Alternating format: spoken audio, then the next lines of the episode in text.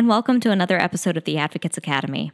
The Advocates Academy is a podcast brought to you by the Women and Gender Resource Center at the University of Alabama.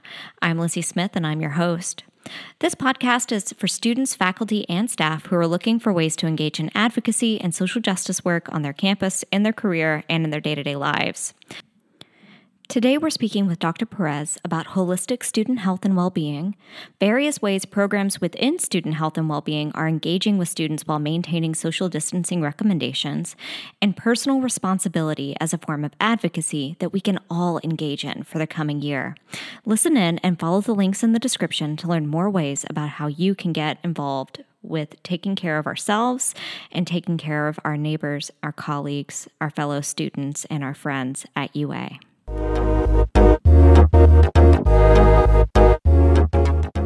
Hi, Dr. Perez. How are you? Good. How are you, Lizzie? I'm good. Doing good. Just social distancing, hanging around the house with the dog. There's there's a lot of that going on for everybody these days, isn't there? Yeah, yeah, absolutely. I think we're all at this point we've got cabin fever and we just want to leave the house. But yeah, yeah. Every I think everybody's ready for uh, a change of pace. Certainly, certainly. Um, so we've got a lot to talk about today, but before we get going, I'd like for you to take a minute and just introduce yourself. Tell us all about you. Sure. Well, th- again, thanks for uh, for inviting me uh, to this podcast today. And uh, so my name is Tony Perez, uh, pronouns he, him, his, and uh, I'm currently the uh, associate vice president for student health and well-being here in our division of student life and at the university. previously, I've, I've had other roles at University of Florida, Georgia Tech, um, as director of their counseling center, uh, and then um, in counseling centers at University of Florida and University of Georgia. So I've been a part of uh, student life since 1993, really, as, as a professional, um, and done a lot of um, sort of program development on campus, working with students and um, uh, and a lot of you know uh, research and writing and presentations, particularly around the areas of uh, racial and ethnic identity development, um, sexual minority, gender diverse communities, and uh, other sort of curriculum development projects related to uh, diversity and inclusion. Um, I know we're all uh, really glad to have you. I'm, I'm really glad to have you on the show today, and I know we're all really glad to have you at UA. Um, well, I'm, I'm, excited to be here, and this is uh, uh, going on my fourth year here now at uh, at UA. So yeah. I came here from Tech in, in 2017, I think. So um, time has flown really quickly. Yeah, it does that, doesn't it? it does. Awesome. Awesome. Well, thank you. Um, so, we're here today to talk about uh, student health and well being, and, and particularly as that pertains to the return of students to campus in the fall. Um, so, would you mind by just kind of starting off and telling us a little bit about student health and well being? Uh, what types of programs and resources are available through these departments? Sure, sure. Well, one of the, the, the main charge for me was to, to come to the University of Alabama and so I was charged with really uh, developing a very holistic model of, health and well-being. Uh, mm-hmm. And so in that regard, I think it's important for everyone to consider their health and well-being from a very um, holistic and comprehensive perspectives that has a lot of different dimensions. And for us, uh, uh, the the dimensions really are pretty central to student health and well-being. Mm-hmm. Uh, so that's why we've established uh, what we call the Alabama model. And so uh, it allows students to view and understand well-being from a lot of different perspectives. Um, and it's it really is a model that was developed by students for students. And so it really, I think, reflects the, the, the needs that students have and the ways that students um, here at the university um, perceive their own well-being and, and health.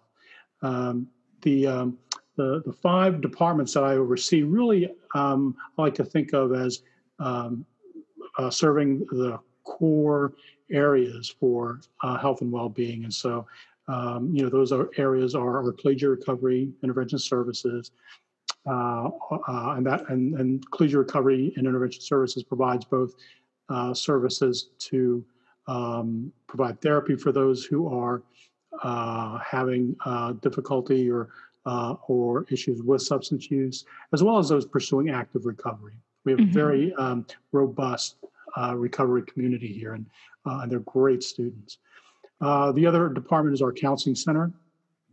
Uh, the Counseling Center provides uh, a number of mental health services, including individual counseling, group uh, counseling as well. Um, they offer emergency and uh, urgent crisis consultation and services, in addition to, to campus-wide programs and services in their, mm-hmm. outreach education.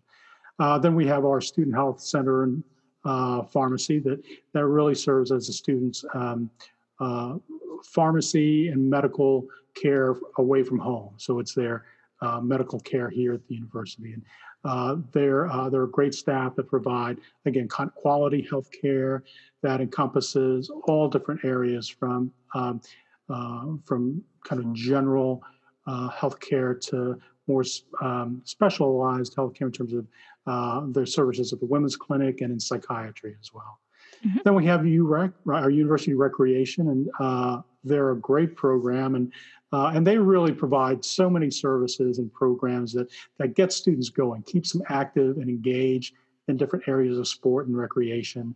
Mm-hmm. Uh, they're very creative in how they they engage students and also in how they provide their services to to students and our members. Uh, they're, they're, a wonderful staff, a lot of high energy staff. um, and then, of course, our Women Gender Resource Center that provides our key services for not just mental health for students, but also specifically around the areas for um, uh, gender issues, uh, issues specifically uh, designed for women and abuse survivors, as well as a very robust area of um, outreach program and, and education. So those are the main the main core areas that I like to think of as as um, central to um, health and well being. Mm-hmm. Yeah, there's there's a lot going on with that there's concept, right? There. Yeah, uh, and and I like you know the way you were talking about student health and well being as being a holistic concept. We want to take care of the whole person, and there's right. so much involved in that. And I, you know, I think that this fall in particular, that really is hitting home for so many of us, mm-hmm. particularly people who do student programming, because mm-hmm. we're trying mm-hmm. to engage the whole person mm. without actually being close to the whole person. Right. right. it's a real, I think it's a real, um, it can be a real challenge, but also an opportunity to be really creative and innovative. You know, it's interesting. I, you know, a lot of, I think, what students and maybe most folks think of health and well being as are uh, you know, may may mainly be from the physical aspect. Mm-hmm. Uh, but there's so much uh, mind body connection that yeah. is so much a part of health and well being. And so, uh, you know, the services that we provide here, both uh, the Counseling Center, WGRC, Collegiate Recovery, and the Student Health that are so critical to that uh, mind body connection, right? Um, and then also, um, I think one of the the few areas that gets talked about um, in our Alabama model, uh, and there's seven dimensions to that model. I think one of the few areas that gets talked about really is a student's um, spiritual well-being, mm-hmm. and, uh, and and so much I think of spiritual well-being um, is uh, is is open for you know student exploration and um, and and to provide support. But I think it's one of those areas that um, I don't think I, I think students don't necessarily talk much about, uh, mm-hmm. nor do I think we provide them an opportunity for that. Uh, but when we do, students are all about it, I think, and want yeah. to talk about uh, their areas of spirituality and spiritual well-being, however they define it. Yeah, you're absolutely right. Um, and and I'm glad that you brought that up because it kind of leads us into the next thing that I wanted to speak with you about. Um, you know, I I'd like to talk about um, how we're taking care of our students in terms of their physical health mm-hmm. um, moving into the the fall semester. But because our our model is holistic and it is looking at the social and the educational and the spiritual as well, there are a lot of things that are being implemented to encourage students to still engage with those aspects of their personal health and well-being right. um, while also keeping their physical bodies safe yeah. um, and so i'd love it if you could tell us just a little bit about some of the strategies that student health and well-being um, is using to keep folks at ua safe but also to engage that whole person in the education process sure sure because i think i think it is about um, I think it's all about not just keeping students safe, but also keeping them well, right? Mm-hmm. So there's a there's a large part of well-being that focuses not just on the um, intervention side, right, but but also on on the prevention and the and the proactive nature of taking care of oneself and um, you know designing a, a, a, a well-being plan, if you will, mm-hmm. for yourself. And so, you know, when I think of different strategies that that our areas are are using to provide both um, sort of intervention or those direct services, but also proactive education and um, and outreach kind of programs. There, uh, there are certainly a lot of different ways that we do that. I think the um, you know certainly I can all, I can point to you know the list of outreach programs that everyone provides and um, which would take up maybe another hour of this podcast, uh, particularly during uh, the the course of a typical year. But one mm-hmm. of the mm-hmm. things that we've been trying to do too, in, in terms of helping us and our areas to design um, really effective programs and effective programs that target each of those different areas of well-being, is to use some of the data that we we now have uh, on our um, assessment of of health and well-being based on the Alabama model.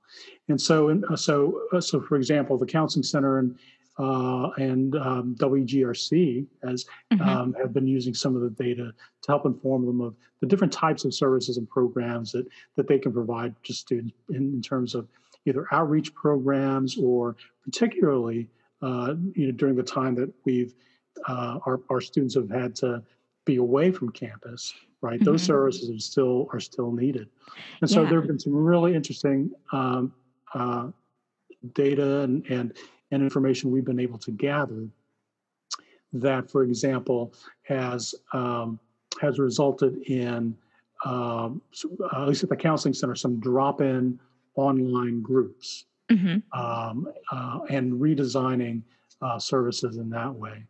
Um, you know, the student health center uh, and pharmacies also uh, using that information from our Alabama model, and particularly the um, the area of health promotion and wellness and our health educators, using that using those programs to help augment and design some of their education efforts and, and prevention education efforts for uh, for students on campus.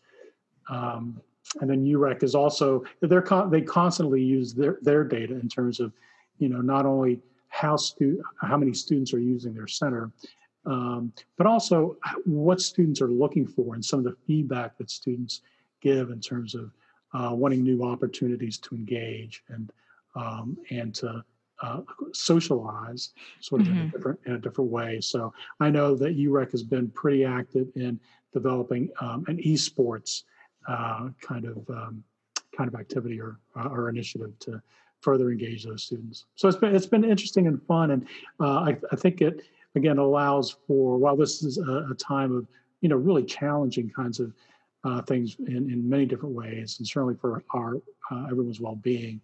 That I'm I'm really happy with the way in which our core areas have responded to be you know really innovative, using the information that we have available, and also seeking feedback from students to design and implement programs and services. Yeah, certainly. And this is going to be a really challenging, but I think it's it's also going to be um, in, in, many ways a really engaging and and fun year as we try out all kinds of new things to to work with students and to get you know folks up and out of their rooms and doing things and engaging mm-hmm. socially while also keeping people safe. It's have you, have a, you seen some of yeah have you seen some of UREC's um, like virtual workouts that they post on there? I have, yeah, yeah. They're really and neat, aren't they? They are so fun, and I um I follow a couple of the the trainers and and the class instructors on like okay. Instagram and stuff, yeah. and so uh, they'll post about what they're doing for their for their online courses and and things yeah. like that. And it's yeah, it's it's a lot of fun and yeah, really engaging and.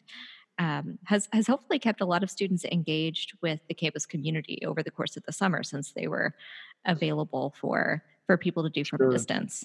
Well, certainly WGRC has had a large presence uh, virtually in the summer in terms of engaging students through programming online, Zoom meetings, mm-hmm. and, and, that type of thing. And, and so it, it, it, I don't think it's, it hasn't. I don't think that the, that the um, the pandemic has necessarily slowed down, uh, you know student engagement. It's, I think we're doing it in a different way. Mm-hmm. Right.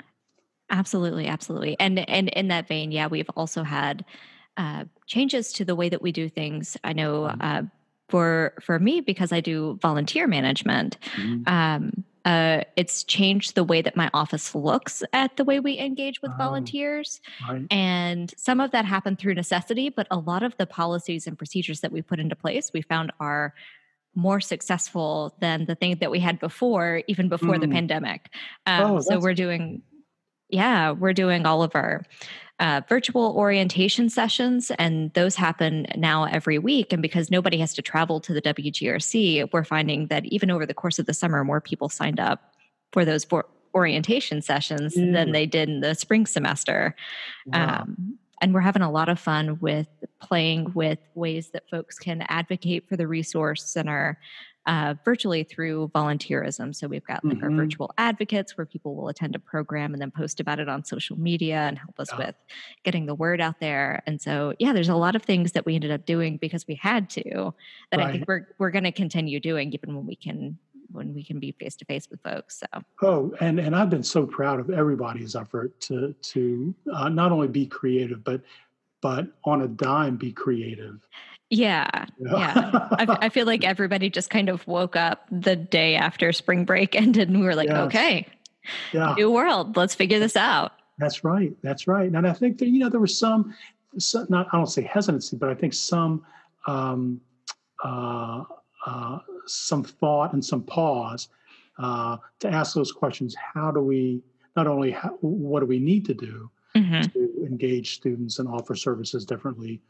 but what do we what do we need to know in order to do that mm-hmm. right so so delivering um, uh, counseling and therapy services online uh, for example you know what do our counselors and, and, psychologists need to know to be able to do that mm-hmm. uh, at the student health center what do the physicians and, and providers need to know to start to, to, to provide telemedicine on, mm-hmm. online so there's a lot of um, really quick adjustment and learning that uh, that everyone really engaged in, and they had to do. But I'm I'm really happy and very proud of everybody for their uh, for their efforts to, to quickly pick things up. I mean, just learning Zoom myself. It's like, oh, I never used Zoom before. How do I do this? So yeah. Now I've got a great collection of virtual backgrounds that I like to play around. With. Right? Aren't those fun? Um, yeah, and I yeah, I, I we could talk about this all day. I'm just gonna, um, I'm just gonna roll forward. Um, okay, so for the folks that are thinking about returning to campus in the fall mm. and are concerned about safety and about responsibility and how they can, um, you know, I, I think that the um, that the UA like the capstone creed means something entirely different this year as we're kind of mm-hmm. moving into this process and thinking about personal responsibility and caring for one another and, and caring for ourselves. Um, people are kind of having to rethink what that looks like for them. Mm-hmm. So, do you have any advice for how people who are returning ca- to campus can keep themselves safe um, and and also be responsible towards other folks out there? Sure, sure. Um, and I'm glad you brought up the Capstone Creed, Lizzie, because I think that um, it, it really is such a um, it's it's a call to not only personal responsibility, but really the, the, voice of what it means to be a part of the University of Alabama community, mm-hmm. not just in terms of individual responsibility, but as a community, right? And I think that so there you know there are a lot of national, state, local um, guidelines that everybody should follow and that, that are out there. Um, mm-hmm. Um, so, and we know what those are in terms of wearing a mask, keeping some physical distancing, uh, good hygiene, and you know, don't cough on anybody. Those kinds of those kinds of you know um, uh, educational behaviors. Right. Things. But I think in order to do that, there has to be a sincere and concerted effort to know why we're doing those things. It's not just, you know, because of my own health than to take care of my own health, but really it's to be uh, as as watchful for my health and as as I am for others around me too. So I think it, you know, I think the Capstone Creed, um, you know, it becomes much more important, like you said, takes on a different meaning for everybody this year because it's going to take a concerted effort on everybody's part uh, to keep themselves and our community healthy and safe. And so, um, and so with that, I think we have to be good citizens uh, mm-hmm. uh, to each other and for each other. Um, and I think that what it means to live out the Capstone Creed uh, talks about how we how we are good citizens to each other and for each other, and and how do we foster so individual and civic responsibility uh, and everything that we do as individuals and as members of our community. So it's not really so. It's I think the Capstone Creed is not only a voice for how each person lives out their role as a member of, of, of the university community, but it's also a voice for how we can advocate for ourselves and others. And mm-hmm. um, again, I think fostering um, individual and civic responsibility is is really at the core of advocacy, I think, and it's a and, and it's a central commitment uh, that we espouse in our creed. Um, you know, being responsible citizens um, of the capstone really, I think, calls on each each of us to to own and and kind of ad- advance our own uh, responsibility uh, to take care of ourselves and others um, in, in a responsible and proactive, pro-social manner. Yeah, I think uh, you're. Does, that, does that make sense? That, yeah, yeah, okay. I think you're absolutely right. Uh, but but yeah, when I'm you know when we think about advocacy, what what advocacy really is is looking out for other people and mm-hmm. standing mm-hmm. in solidarity with people. Mm-hmm um, who are similar to us, but also people who are different from us. Mm-hmm.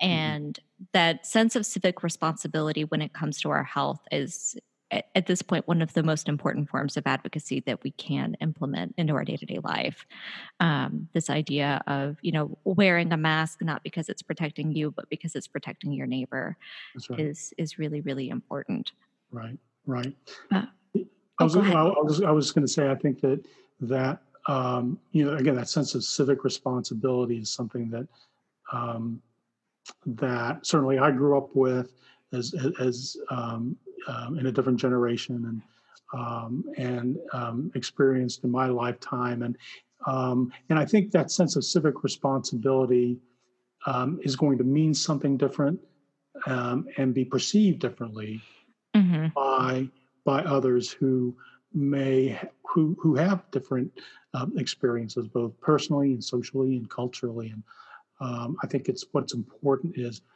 what is our common understanding as a, as a University of, of Alabama community and members of the capstone uh, to not only uh, watch after uh, our own health and safety, but the health and safety for others, mm-hmm. and really to advocate for, you know, for the things that can help um, advance and um, and sustain uh, the community's health and safety.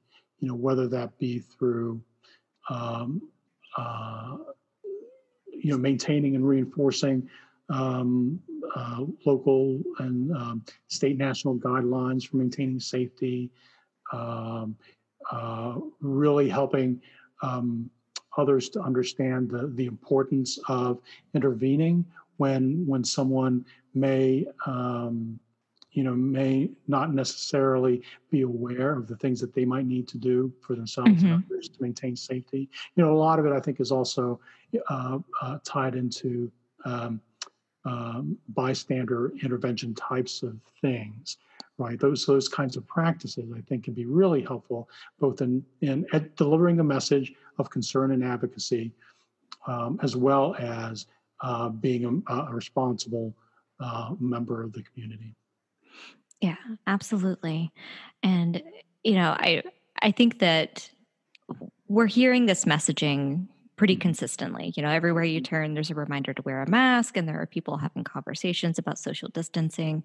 Um, and framing it as a form of civic duty, I think, is is really important, specifically because it reminds people that advocacy and that taking care of ourselves and taking care of others is an action. It is something that you do.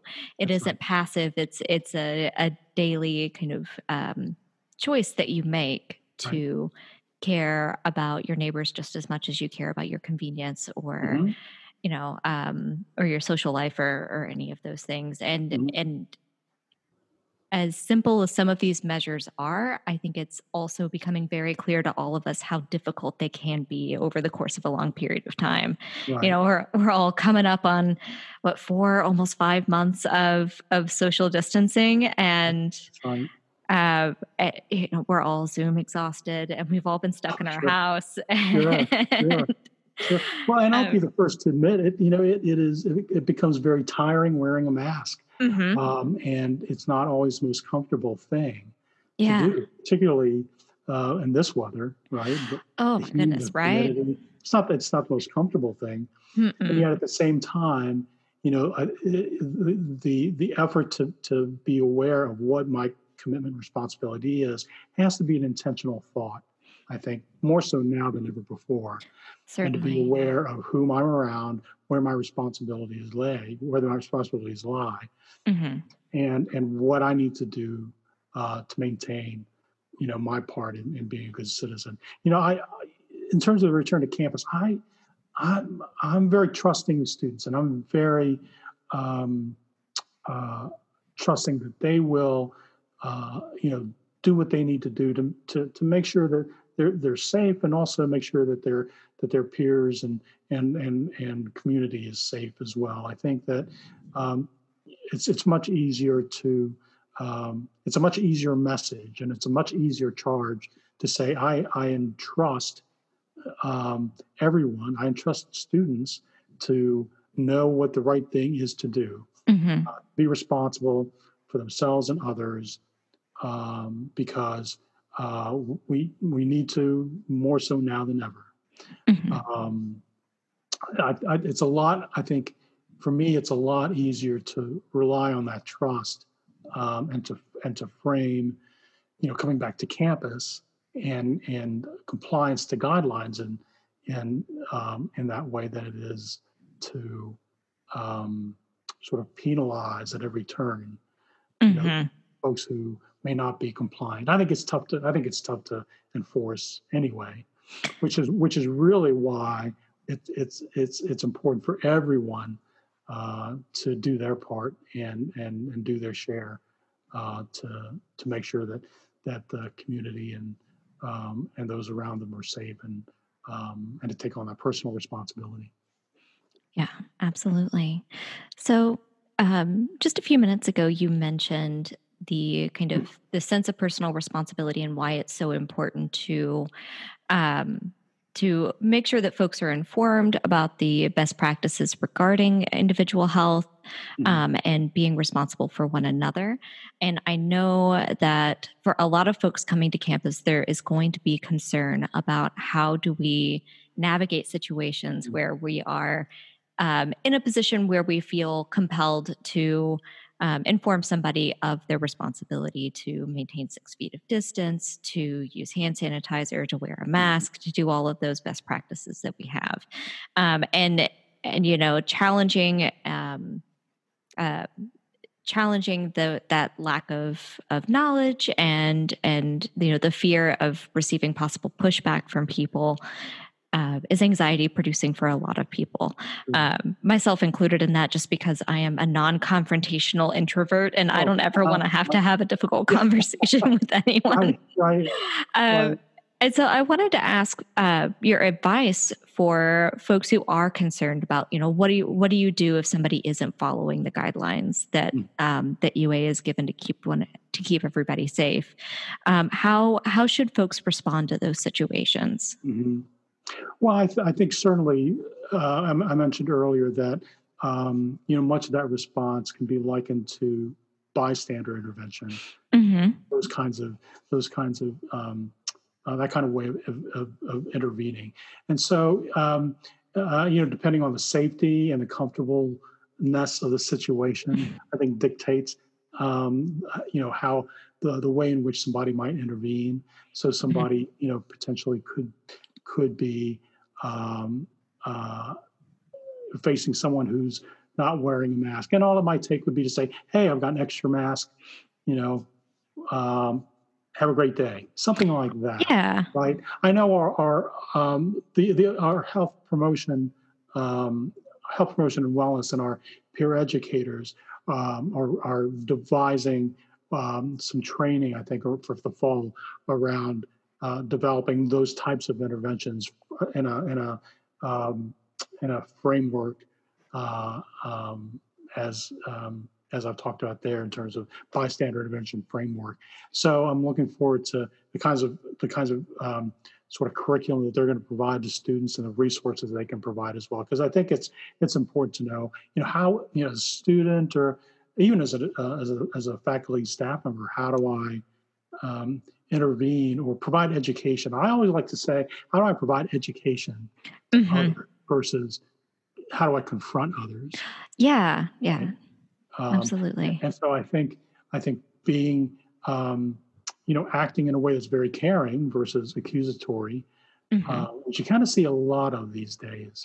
Yeah. Don't you? Yeah. Yeah. Um, and and and not that all, um, not that all intervention may be welcomed. So, mm-hmm. um, and and so I don't not necessarily saying you know force education on everyone or force that um, intervention on everyone, but as but you've all but others have been have to also be willing to be open and be open to the to receiving it. Mm-hmm. Well, at least and at least receiving the message that hey, it's not it's it's all of us. Yeah. You know, so and and and and you, you know, as a person that I'm talking to, not you, but um, but but um, if I'm talking to a person not wearing a mask, that that you're also part of our community, and and my just handing you a mask is my way of saying, hey, not, I not only care for our community, but I, I also care for your health too. Yeah, absolutely. Thank you for sharing uh, that. Yeah, so I think it's a much. I think the I think that it's it's the way in which that message is delivered and perceived um, that can make the, the a world of difference. Yeah, uh, yeah, and I and I really like the way you're phrasing it as a way or phrasing having those conversations as a form of education, but also coming at it from the rhetoric of um, saying, you know, I I care about you. I want you to be safe. I care about our community. I want our mm-hmm. community to be safe, and encouraging, you know, bringing people in rather than putting up walls and boundaries. No, absolutely, absolutely. I think that that the the um, the sense of creating a caring community mm-hmm. um, comes from a, a, place of inclusion, and and then what that means, certainly in this case, is is not working to exclude those who aren't compliant, or mm-hmm. or um, you know shaming those who are not compliant. But it's really how do you draw them in um, with a sense of care and uh, and intentionality to provide not just education, but also communicating care to them as well. Mm-hmm. Thank you. Thank you. Okay. So, um, for students who are coming to campus who are concerned about you know now we've we've spent the whole summer alone in our house with our dogs and now we're going to be around all of these people. Um, and we're doing our best to social distance but we're also aware that anytime we're in a heavily populated area um, chances are greater that we're going to transmit um, or contract um, covid-19 for folks who believe that they may have been exposed to mm. COVID nineteen, uh, what what should they do? What what is what policies do we have in place to help take care of those people sure. and keep everyone else safe? Well, certainly for students, if they're concerned that that they may have been in contact um, uh, with someone who might be symptomatic or mm-hmm. or or know that that other person has um, contracted COVID nineteen they can, uh, I, I, would suggest they call our student health center and pharmacy uh, and make an appointment to meet with a provider. Um, uh, you know, they can call the student health center at 348 3854 uh, to make an appointment. And so the, um, and so the, the, the student who calls makes an appointment will go through an initial screening, will be asked a series of questions. Uh, and then based on those screening questions, responses to screening questions, then that student may, the, the provider may uh, uh, deem them as you know kind of low risk, or they may provide um, a recommendation for some potential testing, right? Mm-hmm. COVID testing. Um, and one of the things that we've been able to do at the Student Health Center um, are a couple things. Um, one is to provide uh, uh, a drive-through service for our pharmacy, so student it's much more convenient that way. But we also now developed um, a drive-through testing service. Mm-hmm. Uh, so students who uh, are concerned that they might have uh, come into contact or been exposed to the virus can call for an appointment. They can drive through, um, answer some um, brief questions, um, and the and the the um, the uh, COVID testing is one is is a rapid testing protocol. Mm-hmm. So it takes maybe about 15 minutes to process the results. Uh, and so students typically are notified within the same day of, of the Mhm. results. And then, and if needed, they they are set up for a follow up appointment. Yeah, absolutely. I was uh, I went and had my COVID test done earlier Mm. this week, and I was really impressed with how quickly they got back to me. It was like, um, it's pretty quick, isn't it? yeah, yeah. Yeah. You know, I, I went and got the test, and then I Um, came home, No, I think that it's it's one of the things that I'm really proud of um, of our um, student health center pharmacy. They they're really again able to pivot on the dime and Mhm. um, and find a way to make it work uh, for our students. So um, and we you know uh, it's been it's been going nonstop. Um, since yeah, then. Yeah, absolutely. They've been very busy, uh, but they're doing a fantastic job. That's been really, really nice and, and very comforting to see. Um, it's definitely a daunting task to test a campus with Well, as many was it for students, you when you faculty, and staff. Um, it was it was really quick. Um, so I got there, and I think I was in and out of the door in maybe ten minutes. Okay. And That's pretty good. uh, yeah, they did. You know, they did the nasal swab, and it felt like I had jumped into the pool without plugging my nose. Right. That's exactly what I, that's exactly how I, I describe it. Yeah, yeah, Yeah. absolutely. And then I I felt like I needed to sneeze for about twenty minutes after, and then it was fine. Then you're done. Yeah. yeah that was over um, so not as not as bad as as um as i was afraid that it might be you know you hear Yeah. varying reports some people say they didn't even notice it and some people said it Yeah. hurt really bad and i go in there and i'm getting anxious about it and they did it and i left and it was fine It was so. Yeah. not fine. not a big deal Yeah. um, okay, so let's see here. Uh, for incoming students who are just kind of interested in the general resources that are available Mhm. to them for student health and Mhm. well-being. So coming back to that idea of that that whole person um, well-being perspective, that holistic idea of Mhm. of a sense of health and well-being. Um, where can they find more information about the all of the different offices and resources that are available to them?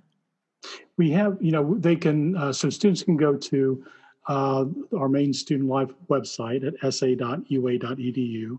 Mhm. And then if they go to the programs and initiatives uh, tab at the, at the top, they'll see student health and well-being and they can click there. Uh, uh, altern- alternatively, um, I can send you the website for access directly there as well. Awesome, perfect. Um, you know, so there are a lot of different services there, and and so what we've done is that, um, you know, there's a there's an uh, there's a video that talks about our Alabama model and the importance of looking at health and well-being from a holistic perspective, um, and then we've taken each of our seven dimensions of well-being. Um, and not only provide descriptions, but also resources that align with each of those areas. So if students are saying or, or looking for resources related to their academic well-being, they can click on that area and see all the resources on campus. One of the things that I'm really excited about is is our uh, financial well-being area, and we've hmm just developed a new financial literacy website uh, for students. Uh, and, I'll, and, I'll, and, and that link can be is directly uh, can be found on the health promotion and wellness page at uh, hpw. dot I think sa.ua.edu. I'll send you that link as well. Awesome. But it's thank really, you. it's, again, it's really, uh, it- it's really exciting. It's a really exciting resource and uh, something that was was developed um, with a number of collaborators, both, both faculty, staff, and students. Mhm. Um, and um, I'm I'm really excited about it. yeah, it sounds yeah, it sounds awesome and and really really important too. Um, I wish that there had been more resources for financial well-being when I was in college. Well, I know I learned a lot just just putting putting together uh, the website and working with others to to get all the information on it. So yeah, Yeah. awesome. it's really Well, helpful. Well, great. That's wonderful. Uh, so, Dr. Perez, I am actually out of questions for you. But before we go, I wanted to ask if there's anything that uh, we didn't cover today that you'd like to make sure that we do address. Do you have anything left that you want to make sure that folks know about? You know, I think the only thing I can think of, Lizzie, is that um, is our ongoing assessment of health and well-being of students mm-hmm. using our Alabama model. Last year uh, was the first year we did it. We had great responses from students. And so this year we're going to do it again. So I'd ask students to watch out for um, two emails each semester that ask them to, uh, to rate uh, different areas of health and well-being. Um, and the process it takes to respond to that email is less than 10 seconds. So wonderful. Yeah, it's fantastic. So I'd encourage all students to look out for that email and and and to keep engaged in in letting us know how they're doing. Yeah, absolutely. That's how um, that's how we know how to help folks. Exactly. Is, is if they tell us what they need. So right. yeah, help us help you. That's right. Uh, there you go. There you go. Wonderful. Well, uh, thank you so much. And for anybody listening, all of the resources that we talked about today will be included in the show description, so you can find those there. Um, but yeah, Dr. Perez, it was wonderful to get to talk to you today. I know that as we're coming up on August, everybody is super busy, so I really do appreciate you taking the time to to speak with me. Well, thank you, Lizzie. And I'm looking forward to having students back on campus as well. So it'll be exciting for me. Me too. Me too.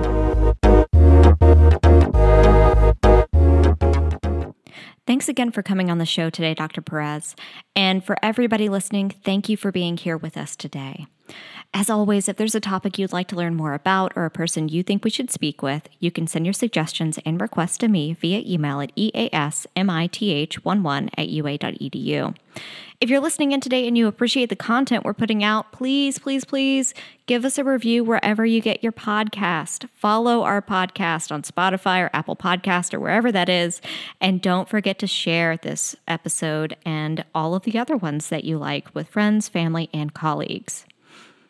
This podcast was brought to you by the Women and Gender Resource Center at the University of Alabama. The mission of the WGRC is to address gender inequity and foster a community that values social justice, safety, leadership, mentoring, education, multiculturalism, partnership, and research. This is accomplished by gender related outreach, advocacy, and support to individuals and communities of all identities. If you'd like to learn more about the programs and resources our office provides, check us out on Facebook or Instagram at, at UAWGRC, or follow us on our website at wgrc.sa.ua.edu.